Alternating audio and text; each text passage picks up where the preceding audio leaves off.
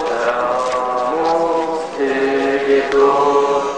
v januári predtým zasiahol proti ľuďom, ktorí si pripomínali upálenie Jana Palacha a zasiahol veľmi tvrdo na tom Václavskom námestí. Rok a pol predtým bola sviečková demonstrácia v Bratislave, kde do pokojne modliacich sa ľudí ten režim jednoducho strieľal vodu z, z vodných diel. A to sú všetko veci, ktoré sa stali vlastne naozaj bezprostredne predtým, ale nespôsobili také hnutie tou spoločnosťou, ako bol práve ten 17. november. A ja si myslím, že to je práve preto, že to boli študenti. Dnes vzpomínáme na našich předchůdců, kteří neváhali nasadit svůj život při obraně práv, která považovali za nezadatelná. Práva na vzdělání, práva na akademické svobody, práva na národní hrdost, Brutalita zásahu proti študentom, kontext dejania v okolitých krajinách so symbolom berlínskeho múru v troskách a podpora osobnosti. Na prvom mieste vtedajšieho rektora Vysokej školy muzických umení Miloša Jurkoviča. To boli rozhodujúce okamihy úspešnosti Nežnej revolúcie podľa Zuzany Mistríkovej, jednej z tvári tých dní. Jeho taký normálny človečenský postoj, ktorý tak trochu bol na hranici hrdinstva v tej chvíli, vlastne spôsobil, že to všetko mohlo mať potom takýto vývoj. V prvých dňoch sa to nezaujímavé nezaobišlo ani bez strachu. sme zabudnúť, že tri dni predtým zmlátili tých študentov v tej Prahe. Nikde nebolo napísané, že sa to nestane znovu. Strach však potlačila autenticita prítomnej chvíle. Už ako študent toho divadla ste súčasťou tej divadelnej komunity, ktorá naozaj prvá sa rozhodla, že toto už tak ďalej nejde, že hrať divadlo v krajine, ktorá mláti svoje vlastné deti, nedáva zmysel. Takže vlastne sme sa cítili byť toho úplne prirodzenou súčasťou a vlastne sme len hľadali prostriedok, ako byť v tom celom čo najviac užitočný. A ako sa Zuzana Mistríková pozerá na novembrové udalosti s odstupom troch desaťročí? Stálo to vôbec za to? Práve tie tóny špiny, ktoré sa vyplavujú, sú začiatkom toho, aby sme mali šancu na novo formátovať piliere spravodlivosti v tejto krajine. Ráno nahlas. Ranný podcast z pravodajského portálu Aktuality.sk Je útorok, 12. november. Moje meno je Jaroslav Barbora. Počúvate podcast Ráno na hlas. Zo študentských hlavíc na revolučné tribúny, neskôr do ponovembrového VPN, následne aj do prvého slobodného parlamentu. Dušou stále človek kultúry, filmu, divadla. Vyštudovaná dramaturgička, neskôr aj sekčná riaditeľka rezortu kultúry, dnes filmová producentka. Je presvedčená, že krajinu nemenia len politici, ale každý môže ovplyvňovať svoje okolie, aby bolo férovejšie a slušnejšie. Zuzana Mistríková, jedna z tvári novembra 89. Pekný deň pre.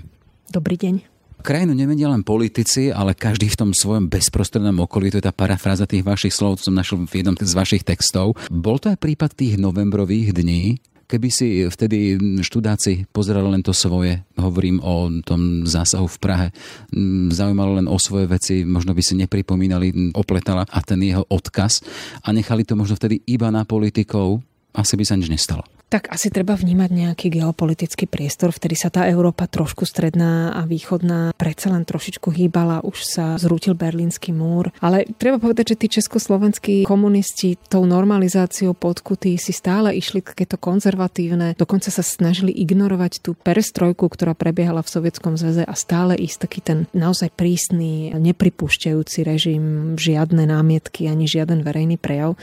Takže pravdepodobne by sa časom niečo samozrejme stalo, ale to, že ten 17. november bol práve spúšťačom tých zmien, podľa mňa súvisí s tým, že ten režim zasiahol proti študentom. Lebo v januári predtým zasiahol proti ľuďom, ktorí si pripomínali upálenie Jana Palacha a zasiahol veľmi tvrdo na tom Václavskom námestí. Rok a pol predtým bola sviečková demonstrácia v Bratislave, kde do pokojne modliacich sa ľudí ten režim jednoducho strieľal vodu z, z vodných diel. A to sú všetko veci, ktoré sa stali vlastne naozaj bezprostredne predtým, ale nespôsobili také hnutie tou spoločnosťou, ako bol práve ten 17. november. A ja si myslím, že to je práve preto, že to boli študenti, ktorí vlastne schytali naozaj, ale úplne brutálny spôsob e, naznačenia moci, že nebudete vyjadrovať svoj názor. Hovoríte o tom, že to boli študenti, ale aj vy ste vtedy boli študenti a tie správy z Prahy prišli aj k vám. Akým spôsobom ste sa do toho víru tých dní zapojili, ak sa dozvedeli o tom, čo tam stalo? Ja mám samozrejme dodnes absolútnu úctu voči tým študentom, ktorí tú národnú triedu zažili v tom najhoršom podňantí, lebo samozrejme časti toho davu sa postupne podarilo rozptýliť, ale také jadro tých študentov, vlastne tie obrnené transportéry naozaj zavreli v takom kleši. Dalo sa z neho újsť len jedným takým podlobím v Prahe, kde je dnes pamätník 17. novembru, kde tých študentov mlátil. Aj preto, keď prišla tá, dneska by sme povedali fake news, že jeden študent umrel. Preto sa tak rýchlo rozšírila, lebo keď niekto videl tie zábery alebo kto zažil, tak si to vlastne reálne vedel predstaviť, že sa to mohlo stať. Takže ja dodnes, hoci som na tom pražskom vlastne podujatí nebola, keď vidím tie zábery, tak sa mi naozaj tlačia slzy do očí. A my sme tie správy ako študenti, možno práve preto, že ja som študovala divadelnú fakultu a v tom čase na divadelnej fakulte študovalo niečo cez 100 študentov a takisto v Brne a v Prahe a my sme sa navzájom všetci poznali poznali, tak vlastne tie informácie možno k nám prišli rýchlejšie ako k niekomu, kto nemal nejakú priamu linku na kamarátov v Prahe. A mne volala konkrétne Zuzka Slavíková, česká herečka, ktorá v tom čase študovala na Jamu v Brne, že či vieme v Bratislave už, čo sa v Prahe stalo, ako sa tie informácie prostredníctvom študentov a divadelníkov šíria. A to bola vlastne, to bolo, keď som si dvihla ja doma pevnú linku, potom už vlastne s Jurajom Vaculíkom sme sa dozvedali veci od ďalších a začali sme vlastne riešiť, ako sa k tomu postaviť. Ako potom prišla až k tomu teda, že ste išli až k tomu okupačnému štrajku u vás na vysokej škole.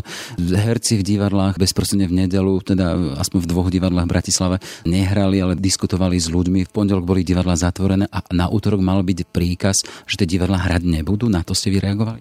Áno, bolo to tak my ako študenti a nielen u nás na škole, ale postupne tie školy, ktoré už mali informácie, filozofická fakulta, ďalšie fakulty, a určite nielen v Bratislave, vyhlásili štrajk na protest proti tomu a so základnou požiadavkou, že naozaj pokiaľ nebude vyvodená zodpovednosť voči tomu, že je možné, aby niekto takto nechal vlastne zmlátiť študentov. Budeme ako študenti štrajkovať. Hneď tam vlastne v zápetí sa objavila tá požiadavka, ktorá bola naformulovaná študentmi o občianským fórom a verejnosťou proti násiliu, že na ďalší pondelok sa vyhlasuje generálny štrajk, aby ľudia z ostatných oblastí tej krajiny a spoločnosti mohli vyjadriť podporu tomu, že to takto ďalej nejde. No a presne ako ste povedali, v útorok podvečer dal minister kultúry zavrieť divadlá, pretože to vyzeralo, že ďalšie divadlá sa zapoja do toho, že nebudú hrať a eventuálne, že sa tie divadlá stanú priestorom, kde budú prebiehať tie diskusie, kde vlastne sa začne diať niečo v tom čase nevýdané, že bude možné nahlas hovoriť o veciach a dokonca v priestoroch, ktoré sú verejné. No a my ako divadelná fakulta sme vlastne na protest, keď sme sa túto informáciu dozvedeli podvečer útorok, tak sme vyhlásili okupačný štrajk.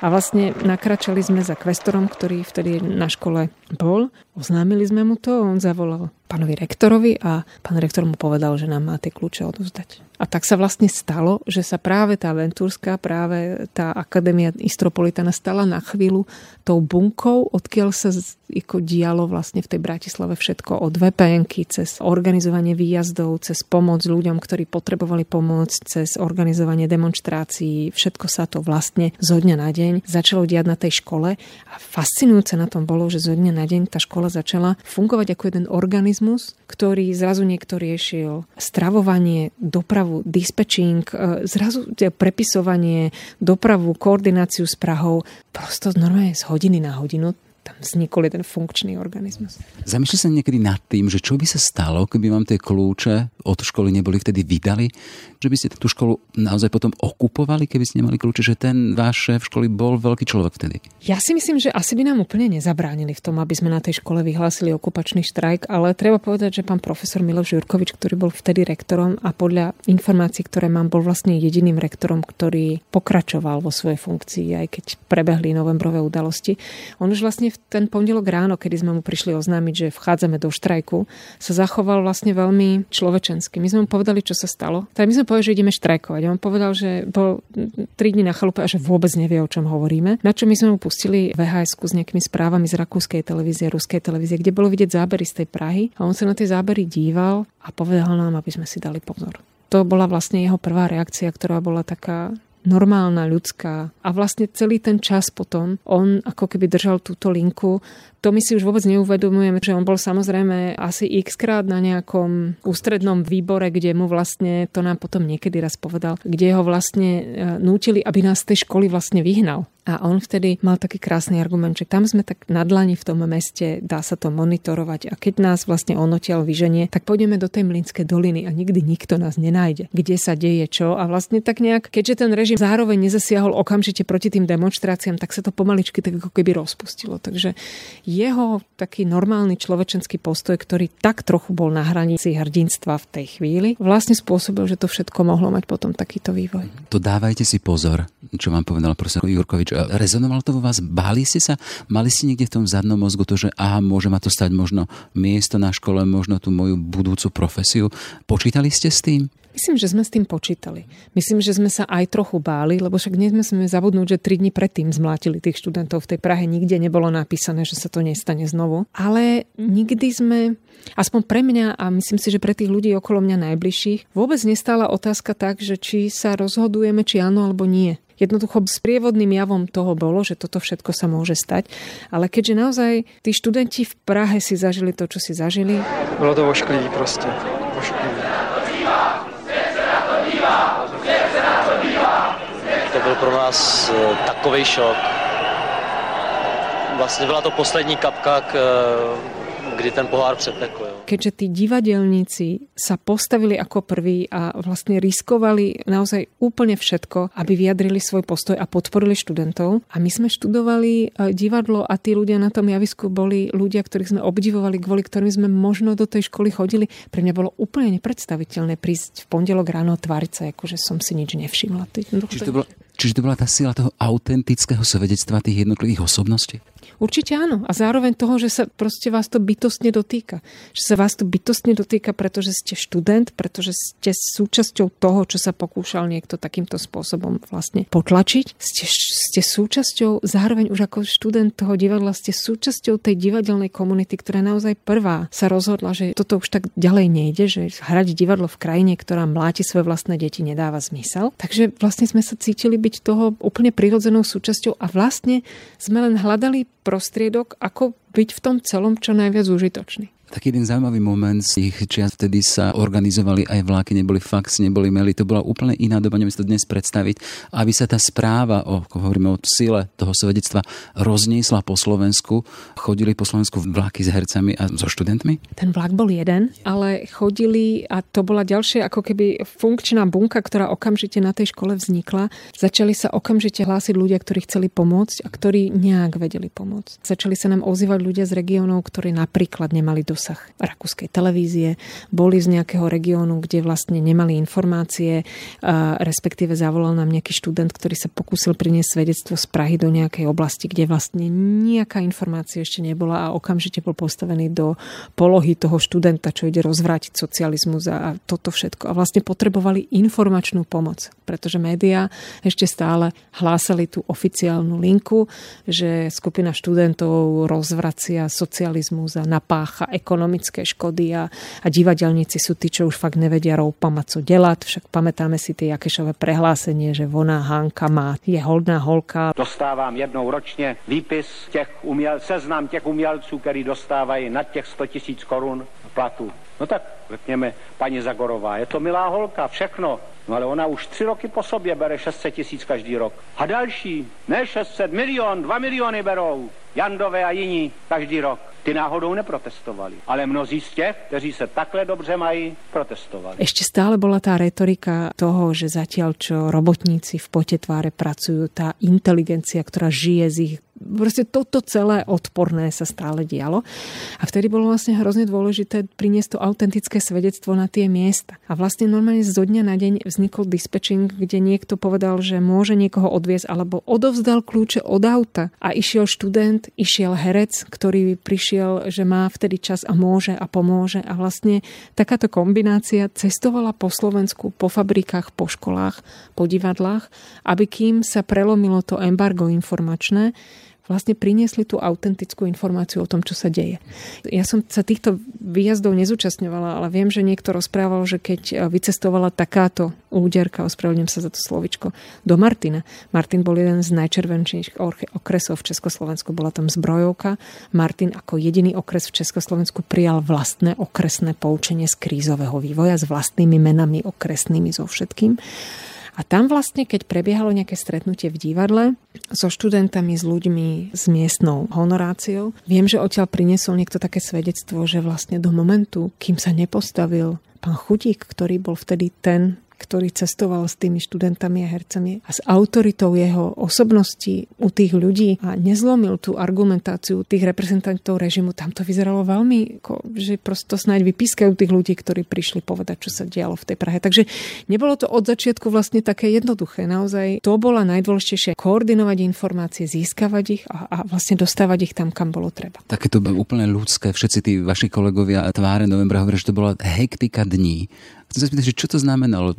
Málo ste spali, málo ste jedli? Vládali ste? Niekde som čítal, že ste sa zastavili doma na dve hodiny na Vianoce. Ako to vyzeralo? Na tej škole, čo sme vyhlásili, ten okupačný štrajk v útorok, tak my už sme z tej školy neodišli.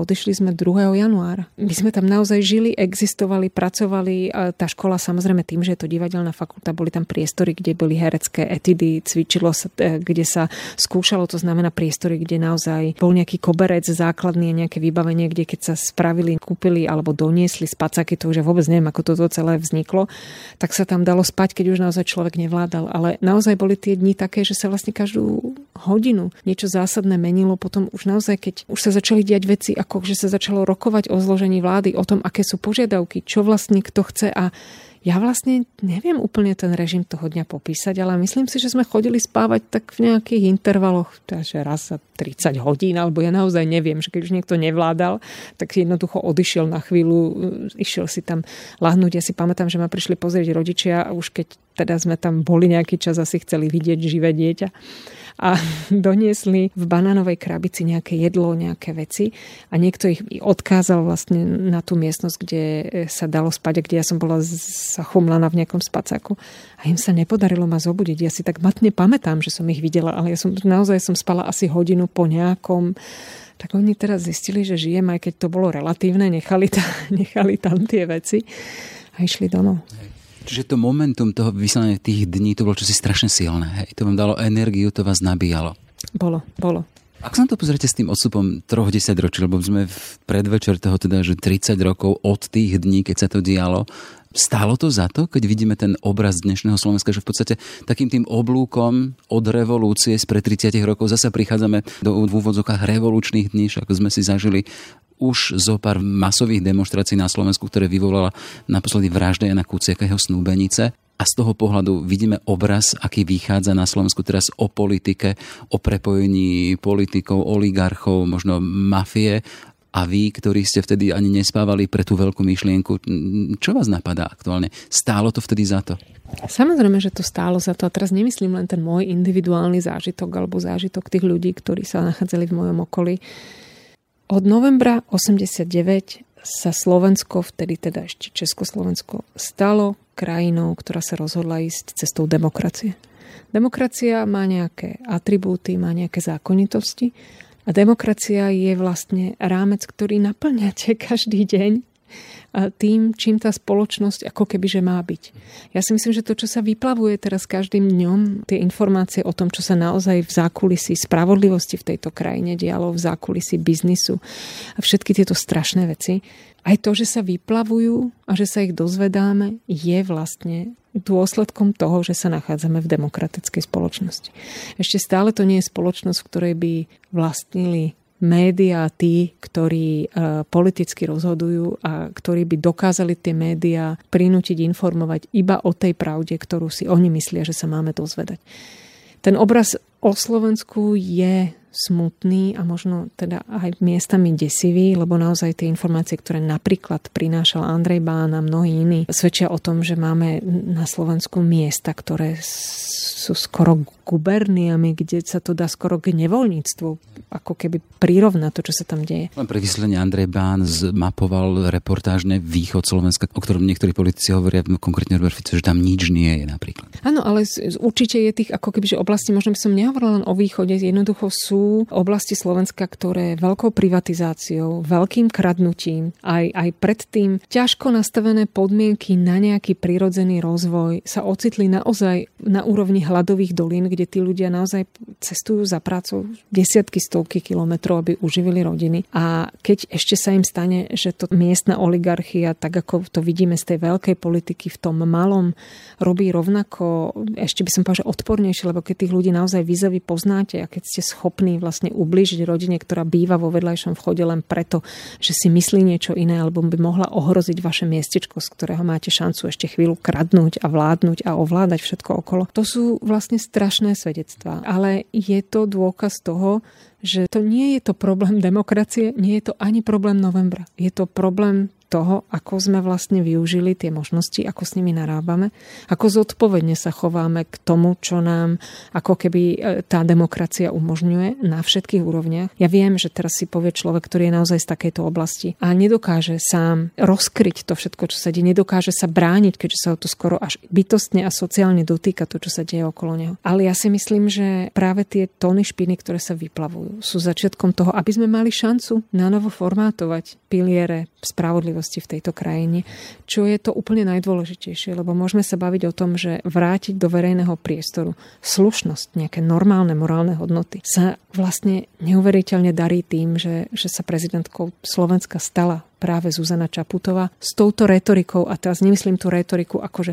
budem takto hovoriť, lebo je to politický kalkul, ona je autentická vo všetkom, čo robí a vnáša do toho verejného diskurzu naozaj slušnosť, odmieta hrať tú hru, že keď mám oponenta, tak ho musím nenávidieť, odmieta toto, čo nám trošku navodil ten internet a tie sociálne médiá, že naozaj nám nestačí s niekým nesúhlasiť, musíme ho nenávidieť, lebo inak nie je dostatočne vyjadrený môj vlastný postoj. A myslím si, že to dáva nádej ľuďom, ktorí chcú žiť v slušnej spoločnosti a ktorí to naozaj aj už dokázali verejne prezentovať. Na druhej strane im však musíme pomôcť tým, že sa tej spravodlivosti dovolajú. A myslím, že obidve tie veci sa teraz paralelne dejú a je naozaj na nás, aby sme to každý za seba tlačili, že to je, čo považujeme za dôležité a to je to, v akej komunite, v akom štáte, v akej spoločnosti chceme žiť. A keď sme hovorili o tých novembrových dňoch spred 30 rokov, viackrát sme sa zastavili pri tom, že boli tam tie autentické svedectvá osobností ktoré v podstate mali tú silu meniť to bezprostredné o svoje okolie a potom aj tú jednoducho moc eh, komunizmu, ktorá potom padla. Vidíte takéto autentické osobnosti s tou silou meniť svoje okolie aj v tej dnešnej našej spoločnosti, či už medzi politikmi alebo v občianskej spoločnosti? Samozrejme, že vidím a môžeme sa baviť aj o novinárskej práci. Samozrejme, všetko to vlastne súvisí s tým, čo sa vyplavilo po tej strašnej vražde. Ale napríklad drobná, jednoduchá, každodenná práca Adama Valčeka, ktorý sa snaží poukazovať na to, ako využívať úplne jednoduché legislatívne nástroje v tejto krajine na to, aby sa veci menili. Veď tak nenápadná kauza Bratislavskej vodárenskej spoločnosti ktorá vlastne iba tým, že na to naozaj upozorňoval a iba tým, že ten súd, ktorý má na starosť register verejných partnerov, to znamená, ktorý je zodpovedný za to, aby bolo jasné, kto je za spoločnosťami, ktoré pracujú s verejnými peniazmi a má právo vyhlásiť, kedy to je pravda, kedy to pravda nie je, si naozaj dôsledne robí svoju prácu. Zrazu mne to pripomína, až teda nechcem teda nič nikomu prirovnávať, a mne to zrazu pripomína, jak toho Al Caponeho chytili na daniach že zrazu vlastne na takýchto veciach dokážete, že sú prepojené tie peniaze, ktoré celý čas všetci tvrdia, že prepojené nie sú. A to sú všetko, každý ako takýto krok dáva tej spoločnosti nádej aj tým ostatným, že to stojí za to to vlastne skúšať, že, že, že, že to reálne má nejaký dopad a že to robí a pomáha tú spoločnosť očistiť od toho, kde sa ocitla. Čiže takýchto valčekov na Slovensku vidíte viac? Samozrejme, ale Trošku je problém, povedzme si to otvorene, aj v tej mediálnej oblasti, že lepšie sa predávajú tie katastrofy, ako nejaké pozitívne príklady. Ako asi si neviem na nejakom naozaj bulvárnom plátku na prvej strane veľkými písmenami vidieť, že táto osoba objavila a zachránila. A to máte tak niekde skôr, že, alebo koľkých ľudí si pamätáme z parlamentu. No pamätáme si ľudí, ktorí kričia. Nepamätáme si ľudí, ktorí tam možno robia naozaj, nie že možno takí ľudia tam naozaj sú, robia svoju prácu, to, čo poslanec môže spraviť pre oblasť, ktorej sa venuje. To sú veci, ktoré nevidíme. Takže ja si myslím, že tých ľudí je po Slovensku naozaj veľmi veľa, veď tá spoločnosť napriek tomu, že 30 rokov sa ju pokúša niekto vykradnúť, znásilniť a zmanipulovať, funguje. Existuje nesmierne množstvo pozitívnych udalostí, firiem, ktoré tu vznikli a majú celosvetový dopad a vznikli a postavili ich ľudia v tejto krajine bez toho, aby pracovali s nejakými verejnými zákazkami a znásilňovali nejaké verejné peniaze. Však každý nech sa z nás obzrie okolo seba a nájde takých ľudí. Takí ľudia sú, len ide o to, že skúsme ich vnímať a skúsme menej vnímať tých, ktorí nás tam tak strašne zaťažujú tou negatívnou energiou, ktorú vpúšťajú. Že to Slovensko po tých 30 rokoch od prechodu z tej neslobody do slobody. Taký ten váš odkaz, ako to čítam ja asi, že ľudia buďte pozornejší na svoje okolie. Sme začínali tým vašim citátom, teda, že nie len tých 150 politikov môže meniť krajinu, ale každý jednotlivý v tom svojom bezprostrednom a malom okolí, ak ho robí férovejším a lepším. Určite áno. Dobre, toľko Zuzana Mistriková, tvár novembra 89. Pekný deň prajem. Ďakujem pekne. Ať mír dá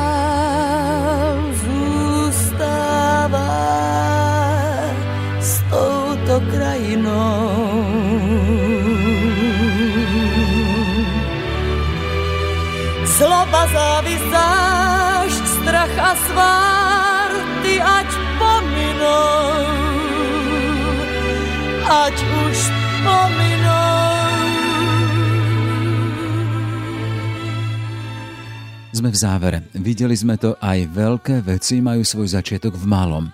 Aj dnes teda na nás čaká to naše bezprostredné okolie. Pekný deň želá Jaroslav Barborák. Všetky podcasty z pravodajského portálu Aktuality.sk nájdete na Spotify a v ďalších podcastových aplikáciách.